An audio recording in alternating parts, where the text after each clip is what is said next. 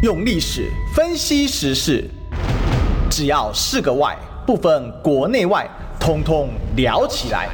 我是主持人李义修，历史哥。周一至周五早上十一点至十二点，请收听《历史一起秀》。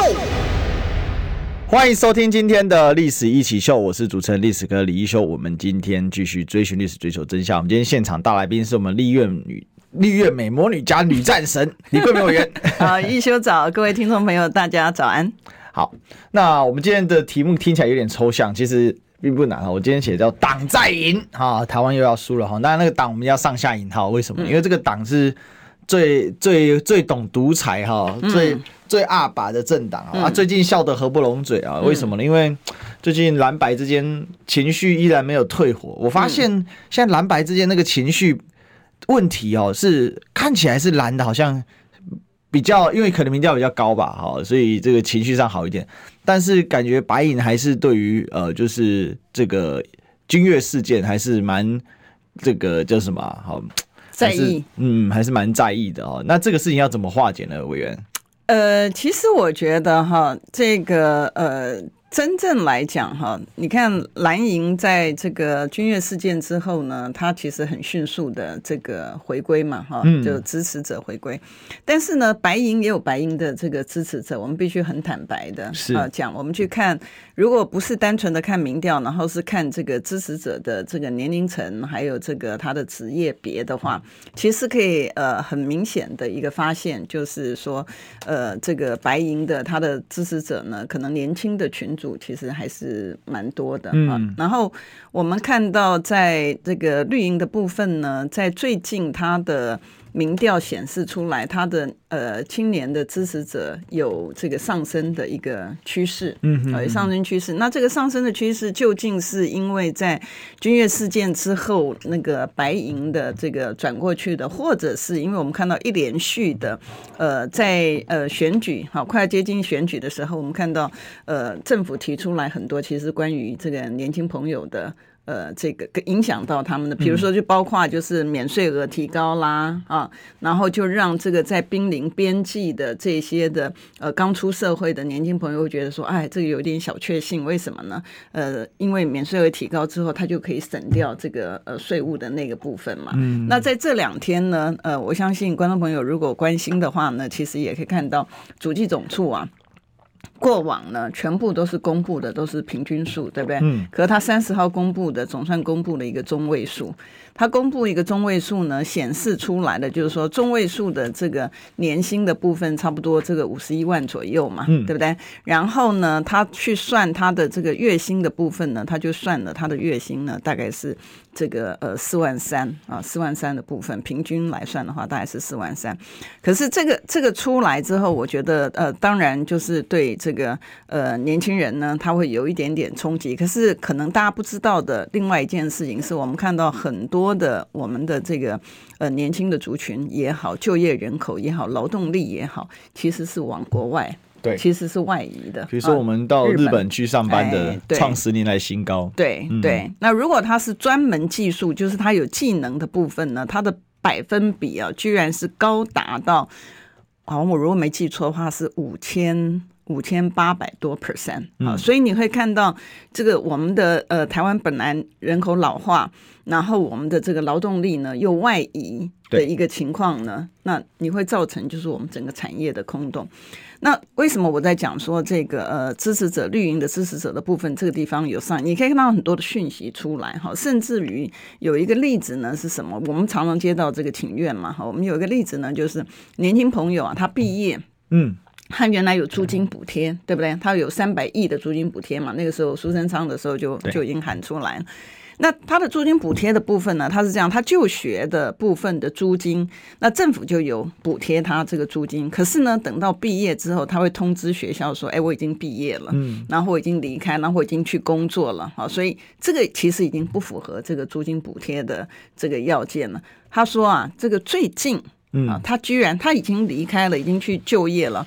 他说最近他收到这个政府的通知，叫他去领钱嘛。对，然后就是这个租金补贴的这个钱。他说奇怪，我明明就已经通知学校，呃，大家不要觉得说所有人都是看到钱就就很高兴，就一定会去领。其实没有哈，其实其实还是我们还是有很多的这个呃观众朋友呢，呃，他还是要做，他还是坚持要做对的事情。当然他可以去领啦，他领了之后呢，对他来讲的话也不无小补嘛。对啊，可是呢，他就是觉得说，哎，这个不对，这个钱应该要给真正需要的人。所以你会发现，就是说，好，现在因为碰到选钱的时候就大傻逼，然后一兄，你记不记得？我们在前一阵子也有提到那个囤房税啊，对啊，在在选举了之后，囤房以前从来都不可以的，然后现在突然的囤房税也可以了，哎？哎，你看。睡了这么久，哎对，可是呢要选举，哎要选举的时候呢就都可以了。啊，那你前面，所以我们在我们常常在问，不管是财政部也好，我们问他说啊为什么以前不可以的，一碰到选举的，通通都。可以的呢，你知道，所以你会看到，就是像这些零零总总的小确幸，他利用像这个零零总总小确幸呢，他就去吸引这个呃年轻的族群，觉得说，哎，你看我政府做的好的不得了。前几天，啊，应该是昨天吧，我们看到那个报纸上面不是说赖清德参加这个工商团体的，然后他就讲说，哎。如果他当选的话呢，他的经济成长率呢可以达到三点多 percent。你记不记得？你知道我们我们原来哈，我们在今年年初的时候，我们来我们来还原一下赖清德最近的这个豪言呐哈，我们就叫豪言呢。我不要说他狂言，我说他豪言，我说他很好。赖清德呢，最近出席啊，这个二零二三台湾经济发展论坛了哈，那他就提到说了，马英九任内平均成长率哦，经济平均率是三趴，蔡英文是三点四趴，地缘政治的变化，民主台湾有更好发挥的所长，所以数字当然跟总体经济专家讨论，他其实是三点五趴，如果四趴当然会更好哈，这个非常有意思啊哈，就是这个。他意思是说，我们叫总体经济啊。最近其实绿营在吹这个风。什么叫总体经济呢？为什么呢？因为他们要搭配他们黑熊专家哈，沈博阳哦，黑熊部队创办人、黑熊学院院长，现在在民进党部分去位列第二哈，男性第一的原因是什么？什么叫地缘政治？因为我们是受益于地缘政治，所以呢，我们今天解读了地缘政治。我们在地缘政治中选边站站得太好了，我们站在民主阵营这边，所以我们的经济大幅上升。那为什么今天会趴掉？嗯嗯，对、啊、对，所以其实他这句话是自打自己的脸那个未来，为什么？那就很明显，就是蔡英文任内就是因为地缘冲冲突嘛，因为所谓的全球断裂嘛，或者是长链供应变短链供应。蔡赖清德你懂嘛？但是他完全不懂，因为他解读方法，他解读方法完全错反。嗯，你是地缘政治的受益者。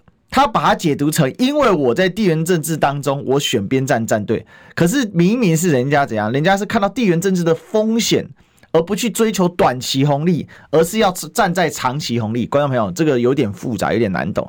简单来讲是这样：你明知道有一个风险要爆开，但是呢，我不管风险，后面会爆开，会死得很惨。我先赚先捞再说，哦，先捞先赢。所以委员这个他他知道这件事，但是他完全不理解。对，但是你就会发现呢、我们的这个呃，这现在我们选举是选举总统、副总统嘛，哈、那就是一个国家的领导人。国家的领导人呢，对于经济事务的薄弱的程度到这种程度啊，其实平常讲也是匪夷所思嘛，哈、嗯，因为呃，大家知道现在台湾最需要的是一个懂这个呃财经，然后懂治安，啊，然后懂国际局势的这样的一个这个领导人嘛。那你看到经济有没有办法是短期能够？能够就是你不做任何事情，然后短期之内呢，你就可以拿到成果。平安讲嘛，这个民进党这几年的这个经济的成果呢，其实都是在半导体业。我们看到这个台积电啊，嗯、我们就不讲别的半导体业，还有鸡蛋、口罩、快筛、疫苗，那是他政党、哦、他们政党的经济利益。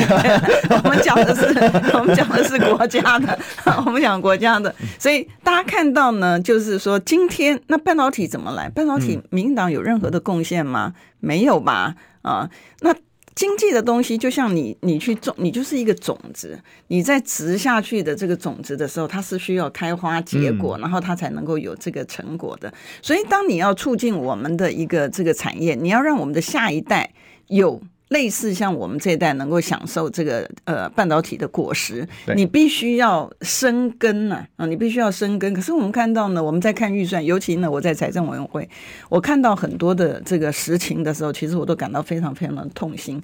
我们现在呢，不管是我们的预算投入在基础建设也好，在经济也好，然后在在呃呃科技也好，在基础建设也好，或者是呃在这个呃基本上面来讲，这些教育也好，你都发现它是减的，嗯，它不但没有增加，它反而还减少。那我们就不禁要问说，那你钱是到哪里去了？国防啊。啊嗯，对了，国防它已经增加到原来二点几 percent，呃，增加到六千多亿嘛，哈，到二点五 percent，我们的 GDP 左右。但昨天蔡英文，呃，昨天还前天蔡英文不是在受访的时候也也提到的吗？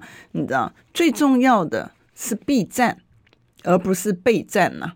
对不对？所以呢，我昨天我昨天蔡英文讲，B 站是最重要的。哎，是啊是啊，昨天他受呃是前两天他不是受受访受纽约他最近是他最近是没有，所以我就讲说吃了国民党口水，是不是？但是这个是事实啊，这个我就觉得说，哎，最起码哈，讲出一个事实出来，最重要的其实是。备战，呃，不对不起，最重要是避战啊，而不是备战。所以你用了很多的理由呢去做的这些的呃军备，我们并没有说他不需要，但我们希望你把钱花在刀口上。啊，那你既然已经支付了这些的军备的东西，就要拿到嘛。那你没有拿到，光是付钱没有拿到是干什么嘞？啊，那我们不去谈它。我们今天回归到我们今天所谈的这个经济的部分。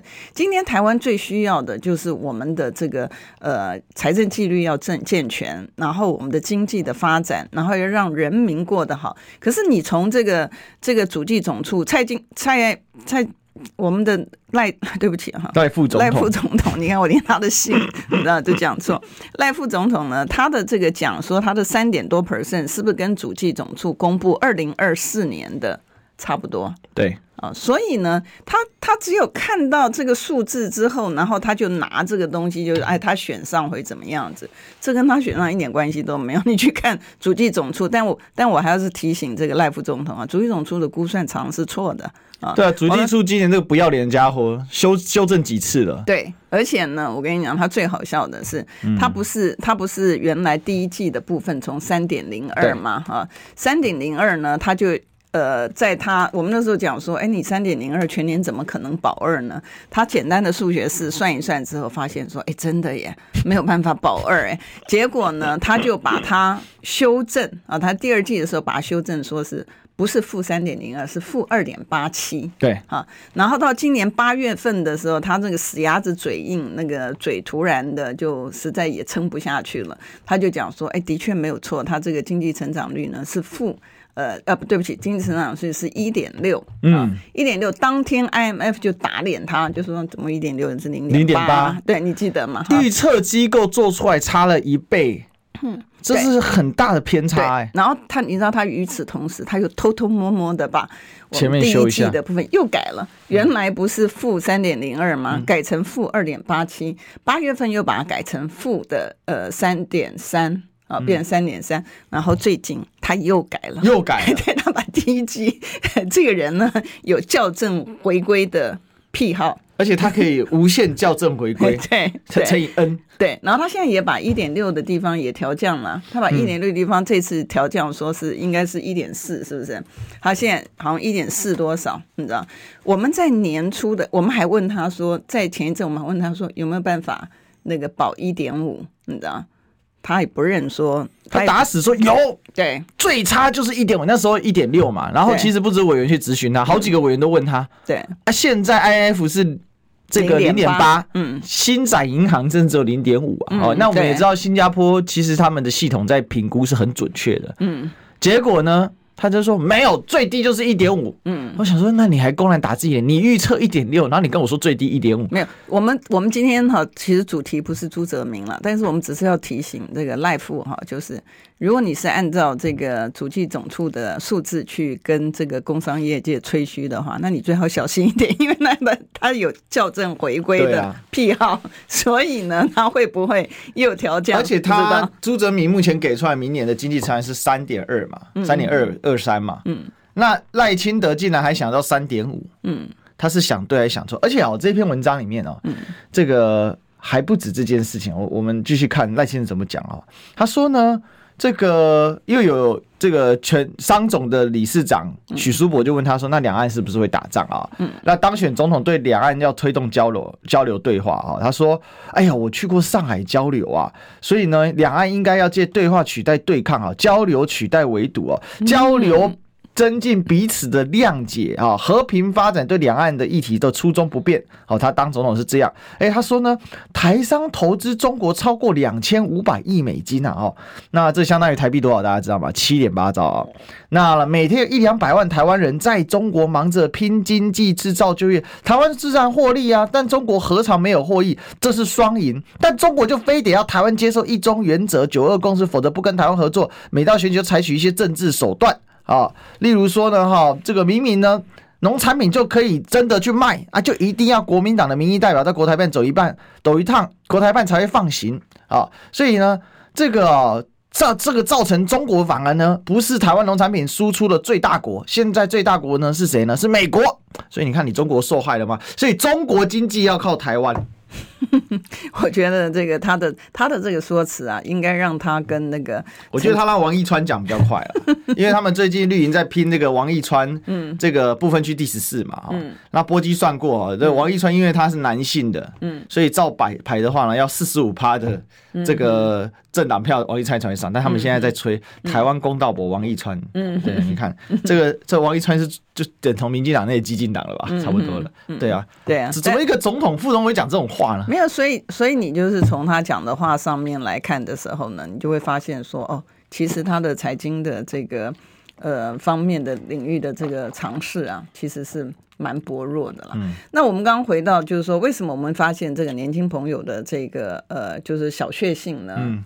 呃，越来就是政府公布的这相关的讯息呢，比较着重在这个领域，其实跟他要争取选票其实有关系。他大概就是，你看他没事就打打这个呃吴心怡啊，然后打完了之后就希望就是说这个呃这个白银的这组的人呢是几率不大的话，他这个选票的年轻组织的选票能够往他这个地方位移啊。那我我认为他的这个算盘虽然是这样打了哈，但实际上面我们很坦白的讲，就年轻朋友的，我们刚刚不是讲说这个年收入是他公布的年收入，呃，主计总处公布的中位数啊，就中间的，这我们喊了两年，他总算出来的中位数，中位数呢，他说是五十一万多，对不对？然后平均是一个月是这个四万三，然后我要跟观众朋友讲的就是说，这个我四十年前呢，嗯，我刚考上律师的时候，我的第一份薪水，我的第一份薪水。就是四万五，你知道？四十年后的今天啊，你要看看我们那个时候的通膨跟现在的通膨，这差异性是极大的。足迹总处它出来的实质薪资，它是倒退的。嗯，也就是说，我们现在让我们的年轻朋友呢，在这个通膨的这些的这个压力、这个生长的这个体制之下。他已经把他实质上面他可以支配的所得所得的部分呢，他已经都下滑到呃这个现在的连主计总处这个喜欢操弄然后做校正回归的这个单位呢，它都已经没有办法自圆其说了。然后它出来的中位数的数值呢，也是只有只有四万三而已。所以你会发现，就是说，在他的执政七年多的一个情况之下，观众朋友真的有觉得说，这七年多以来你过得好吗？我觉得现在中位数也无法突破主计处的迷惑伎俩，嗯，一样用众数，嗯。真的，嗯，一一千块为一个级距，用众数，就众人的众，我不知道大家大家统计还有没有记得啊？嗯，就众数就是单个单项统计最高的那个，嗯，我觉得我们应该调查社会的的薪资众数，那个才是真正更贴合老百姓的感受。嗯，我相信众数绝对不到四万三呐。嗯嗯，对，但是我我我们只是说先假设他的数字是真的啦。那如果讲说对他的数字的这个质疑，我觉得从我们刚刚前面提到的，他每一次校正回归，然后一缸子里有原。来，他希望误导。你记不记得原来他用平均数的时候，嗯，不是讲说这个每个人的收入有五万多还是多少？你记不记得？对。然后那个时候大家就觉得说，大家，大家说，哎，奇怪，为什么？这是是是是是他把这个大家的、这个，当时很多人都道歉，你知道吗？对啊，对不起，我是社会败类，我拉低了平均值。真的啊，真的，大家在那边对跟党道歉啊，对啊，对啊。但是我觉得这个这个这个，我觉得真正来讲，虽然我们现在把这个当成一个笑话讲，可是我们看到呢，我们的这个呃劳动的人口外移，哈，日本只是我们刚刚前面举的例子之一而已。然后我们看到我们在实际上面的实质薪资倒退，然后通膨。然后的这个物价高涨，然后我记得上次我受访的时候，还有谁讲说，他原来吃一个便当的时候呢，呃，是现在便当的价格也涨到排骨便当价格也涨到一百五啊。对。然后呢，那个料又比较变得比较薄了。嗯、那主机长不是还笑那个罗明才，就是讲说。哎，那个吃不要吃那么多，这个才可以苗条一点。对啊，对啊，少吃一点会苗条一点，会苗条一点嘛。好，所以你吃过俄阿米说二十块，我都不知道他去哪里找了。嗯对啊，因为他就不食人间烟火嘛，嗯、他所有东西人家都帮他准备好好的，然后他就是因为他不食人间烟火，然后他不知道民间疾苦，所以今天的情况就是变成这个样子。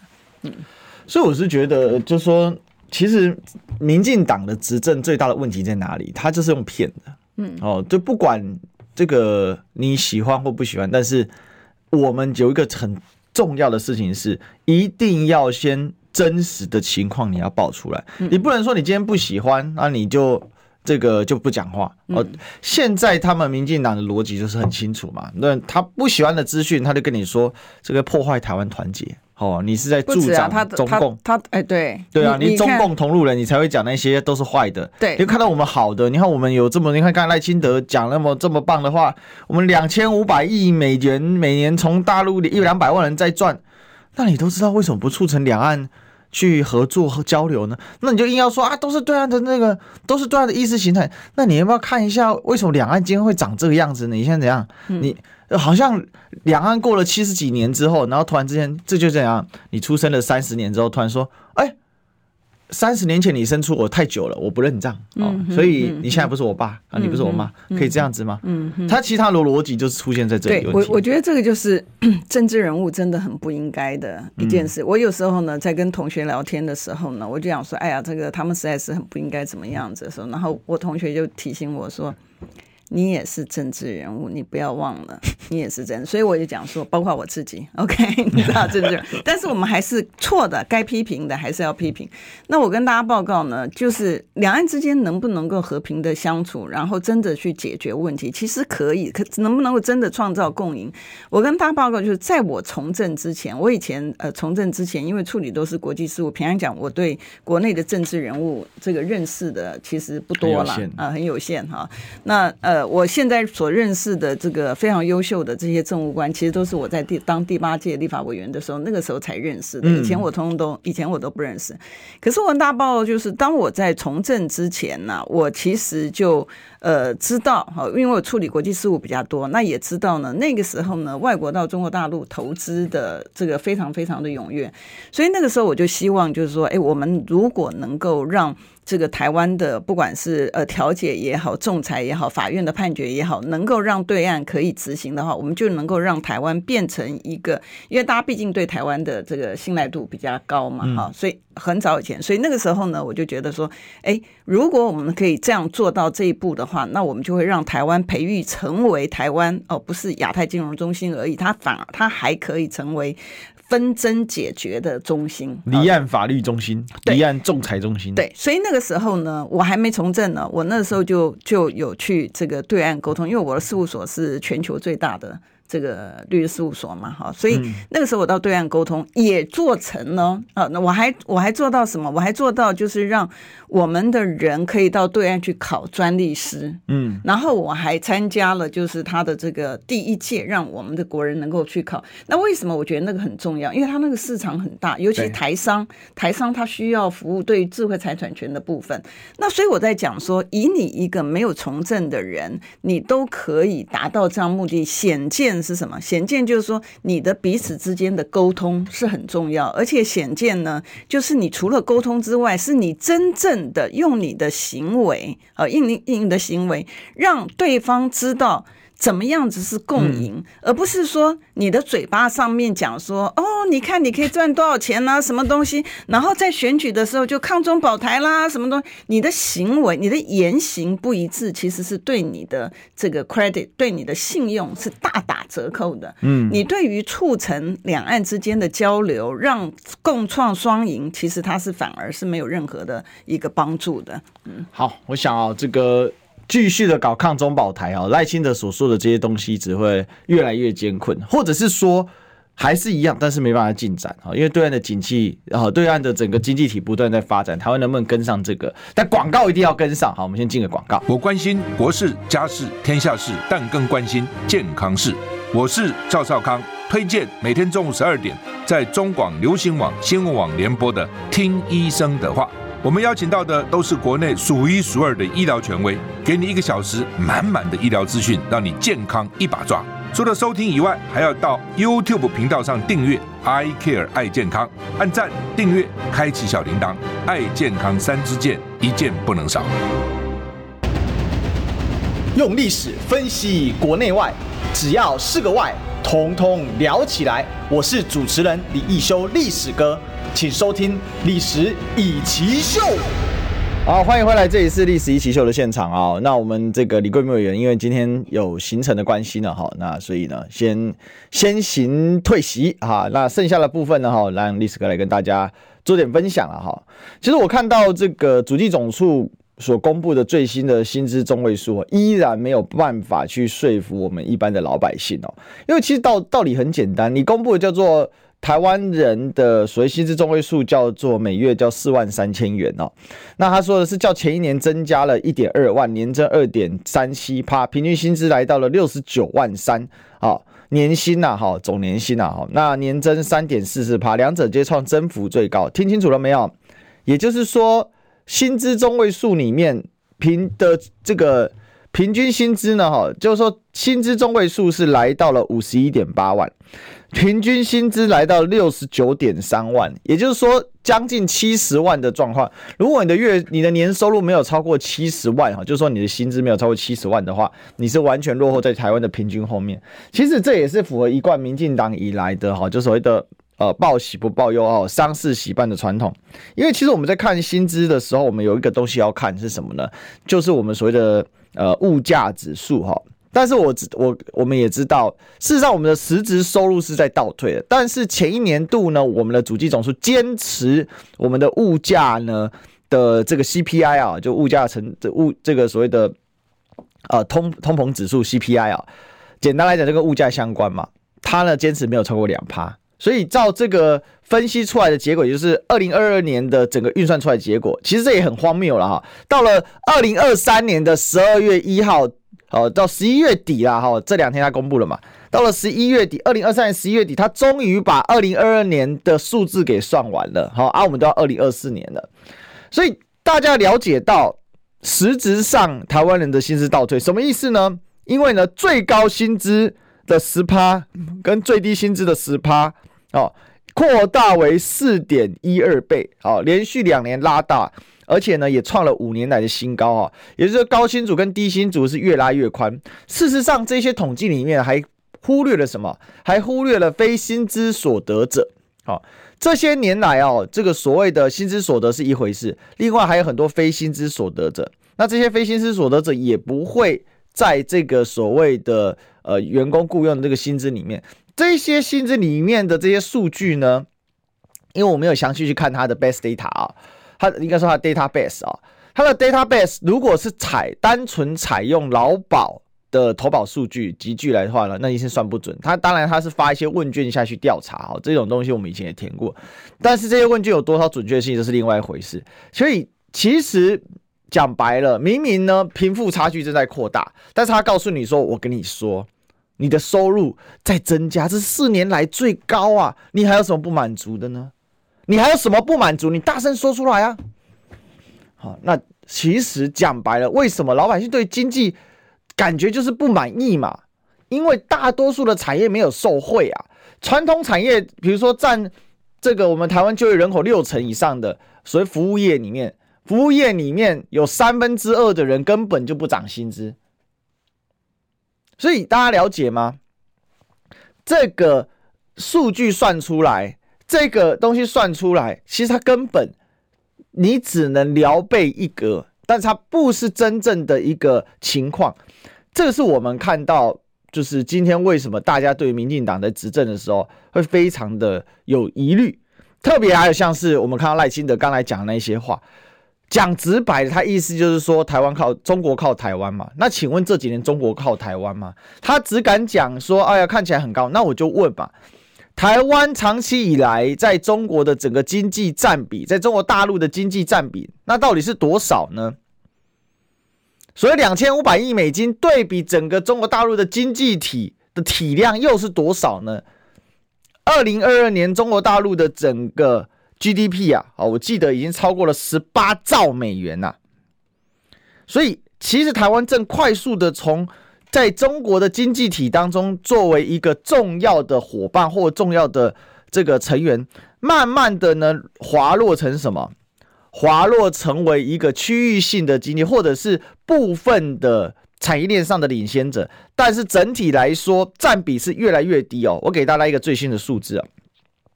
整个二零二二年呢，啊，这个这个整个二零，我们我们来看一下，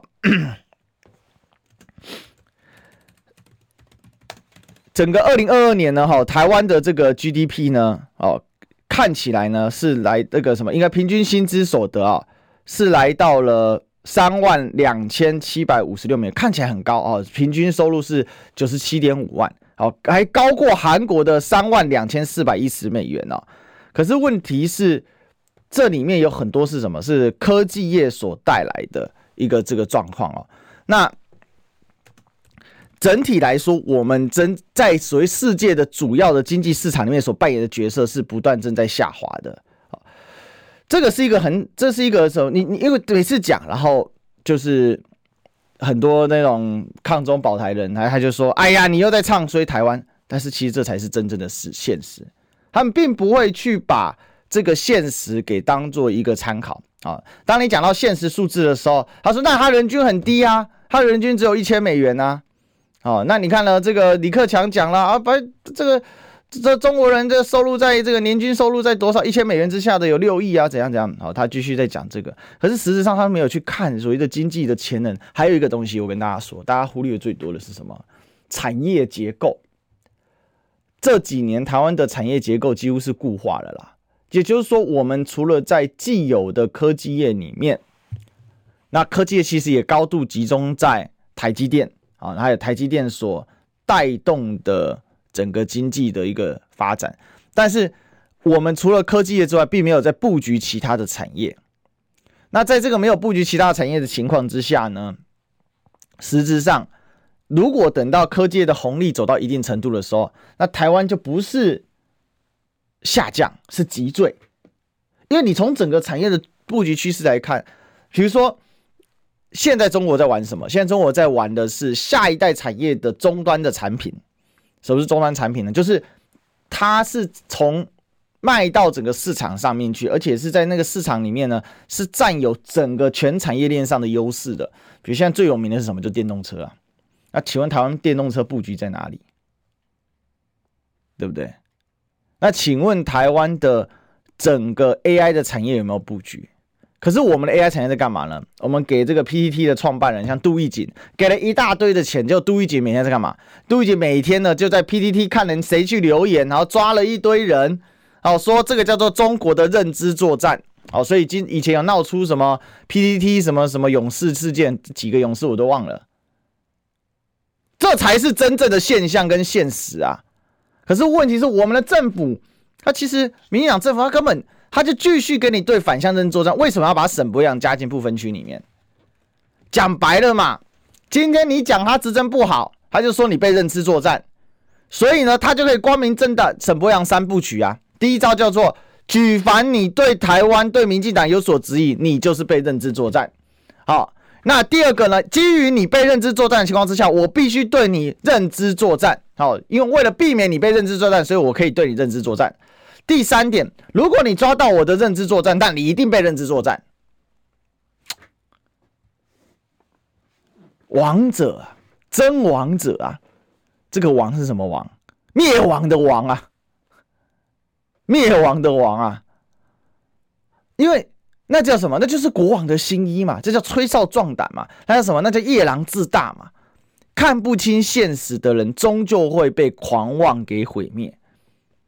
看不见广告的人，就不是广播了，是我们进广告。预备，预告，三十。哎哎哎，三爷，你在算什么啊？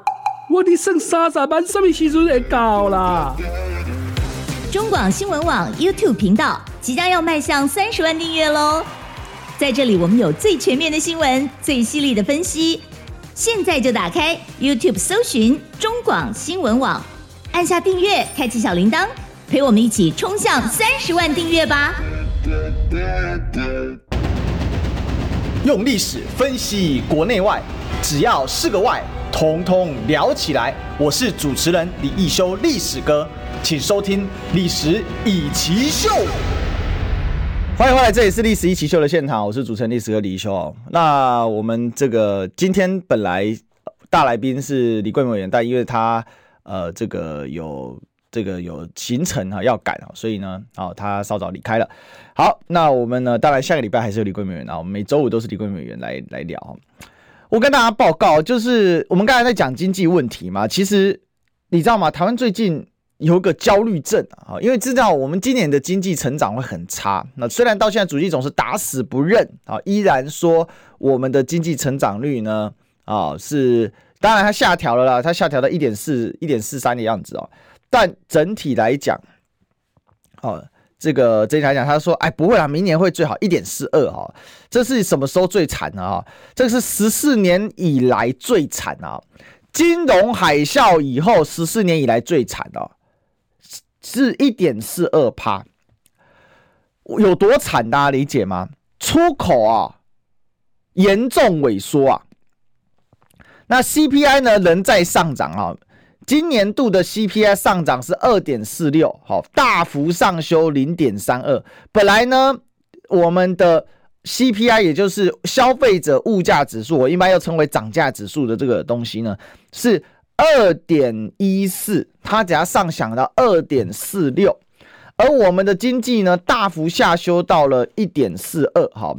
哎，零点下修零点一九百分点就已经大幅下修，但问题，I F 所给出来的估值是零点八，我们刚才有讲过。然后新展银行，新加坡新展银行只有零点五，哎，只有零点五，哎，所以其实它落差是非常大的。但到现在，它也只能承认是这样。那什么叫一点四二？什么叫二点四六呢？简单来讲，你坐在家里面，你就在聊钱呐、你坐在家里面呢，照主机总处的说法，你的财产、哦，坐在家里你就萎缩一趴。如果你一百万，你就先聊一万，啥事不干你就先聊一万，就是这个概念哈、哦。那当然，实质上是更多了哈、哦。那第三季跟第四季的经济成长呢？哈，预测第三季是二点五四，第四季是五点五九，那是今年的八月的预测。但是呢，十月底的这个经济呢？十月底呢，啊、呃，就重新的评估，将第三季的经济成长下修到二点三二，然后呢，下修了零点二二个百分点。那如果呢，原本估值不变的话，第四季估值不变是一点五，那为什么会下修呢？哦，第四季呢也下修，下修到五点二二，全年下修一点四，为什么呢？跟大家说，出口不振，非常不振。那为什么出口不振？因为很简单，我们就是赖金的刚才讲，我们在全球供应链里面，我们并没有去做什么，我们没有去做所谓的降低风险的一个选择。这个欧美讲的降低风险 （de-risking） 跟台湾的降低风险那是不一样的。欧美的降低风险呢，讲白了，它只是一种 decoupling，就是脱钩的一种取代的方案，也就是。把原本的脱钩改成所谓小院高墙。什么小院高墙呢？就是在特定的军事相关的科技领域，或者是呢所谓的先进的领域里面呢，进行所谓的技术围堵，或者是反技术外流的一个做状况。那整体来讲，我是不脱钩的。可是呢，在这个我们这台湾要讲的 de-risking，就是我们的降低风险里面，我们应该是要着眼于未来，如果中美之间的形势变化的时候，它变不好的时候，我们如何降低冲击？它变好的时候，我们如何去快速去吃到这个红利？可是我们不是，我们所走的是完全一面倒式的，完全一面倒式的倒向美国嘛。那现在好了，中美和解的情况之下，你完全站错边，也就是对岸他不会对你手软嘛。那为什么 ECFA 会被重启调查呢？那一定有人说，ECFA 占总体经济量又不大，四百多亿美元而已，有很多吗？这个完全搞不清楚状况的人才会讲这种话。ECFA 因为它让我们有一个。所谓的离岸生产的优势啊，什么叫离岸生产优势呢？ECFA 里面很多单方面开放，我们不用关税，他们要关税，呃，就其他地方的东西进去要关税，而我们可以用台湾的生产要素所生产出来的产品，台湾生产要素因为相对可控嘛，法规什么方面我们有所谓的了解，有一些所谓在地优势在，但是呢，我们卖到的是异地。在地正常来讲，在地生产优势产生的时候，你的产品在在地可能会有在地优势的竞争力。可是我们透过 ECFA 这个免单方面免关税的方法，我们摒除了竞争对手，然后呢卖到了中国大陆去，那你就变成样，你占了台湾的好处，又吃了中国的市场，这叫 ECFA，而它是个带动品。比如说我有 A B C D E 四项产品，我的 A 产品在 ECFA 的保障之下，可是可能到我的 D 产品就没有 ECFA 保障。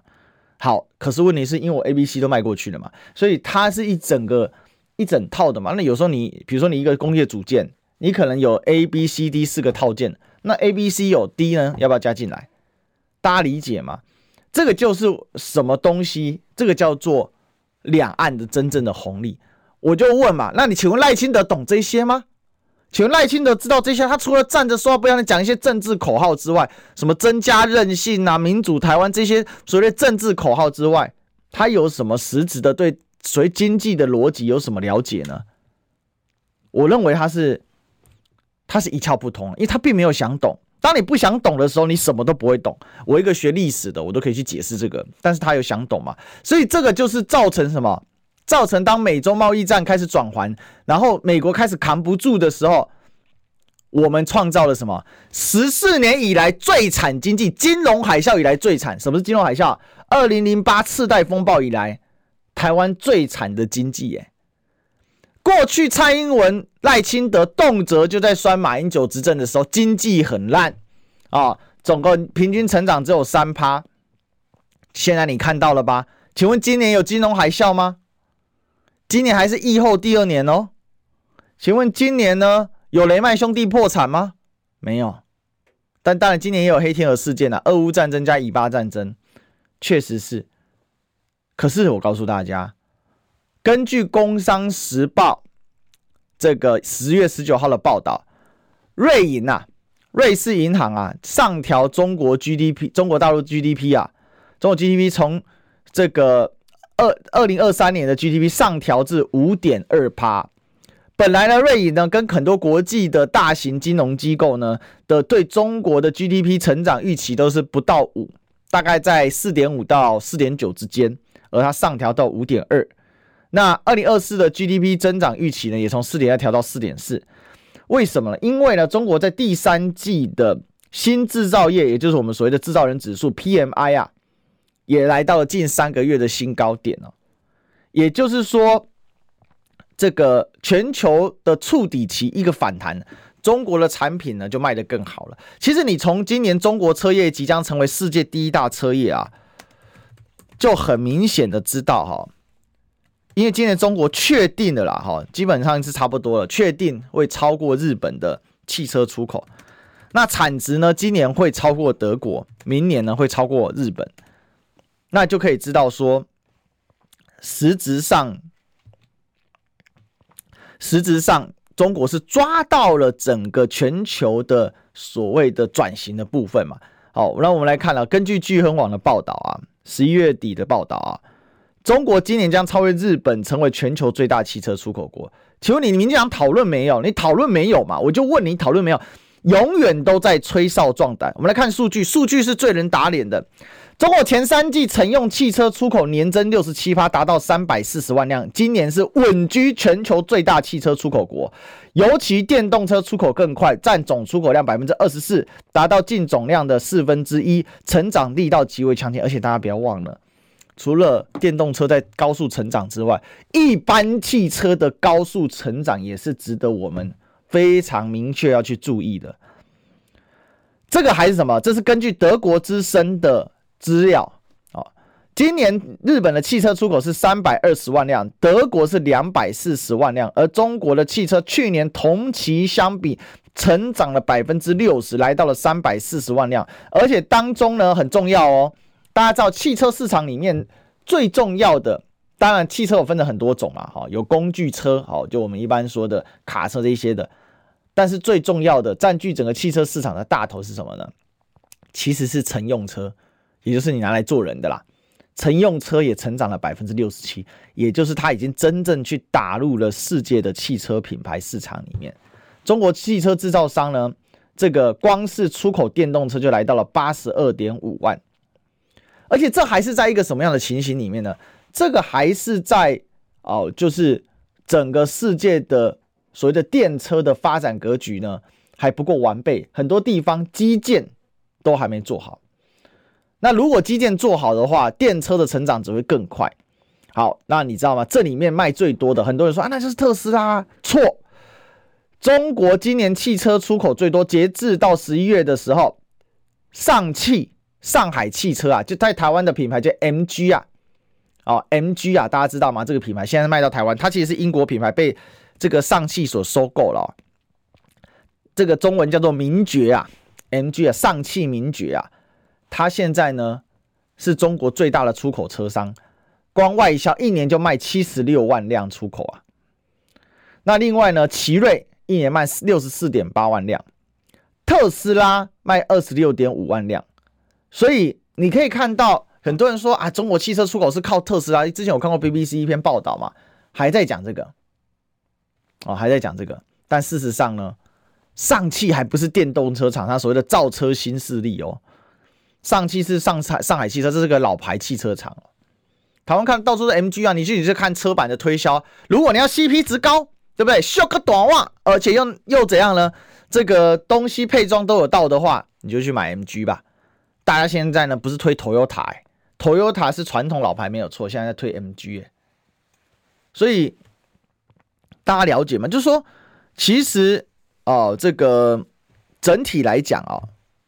整个世界的格局在快速的变化。我们这个世界里面呢，有几个大型的。我们在讨论地缘政治跟国际政治的时候，有几个大型的产业链，大家一定要非常密切的注意。最长产业链最长，可以改变人生活，而且它能够长期的占据世界主导的这个产业链，唯一的好，或者说不要说唯一，应该说影响最大的叫什么？就是汽车产业链。哦，汽车产业链，当然也刚才有人说比亚迪啊，比亚迪在在中国国内卖了很多，出口呢还有待成长，因为这个名气要慢慢打出来。不过呢，这个越来越有名了，哈，所以我认为明年比亚迪的海外市场会大幅的上升，大家等着看哦。讲这些一定很多人会觉得说，哎，你这个都在这个替对岸宣传，没有，这就是世界的变化。我印象很深刻，有一次我表妹来找我，他们家很绿啊。那我就跟他讲了中国汽车的趋势跟变化。那时候在今年二月、三月的时候，我跟他讲这件事。他跟我说：“啊，怎么会是中国？好不甘心哦！”我印象很深刻。这个其实也呈现了现在台湾整个社会的氛围。有一部分相当一部分的人，他因为情感认造成的认知障碍，而这个认知障碍正好符合民进党所需要的。所以说，党在赢。台湾就又输了。我其实标题也下得不够辣，党在赢，台湾会输的彻彻底底，这是真的。你看不清楚世界的变化，你加不进这个所谓的汽车供应链里面，请问你未来在这个世界要占有什么之地？另外一个产业当然是科技产业。今天没有时间聊哦，那我们今天聊到这里，我们就下礼拜再相见了。我是主持人历史哥李修，我们下周见，拜拜。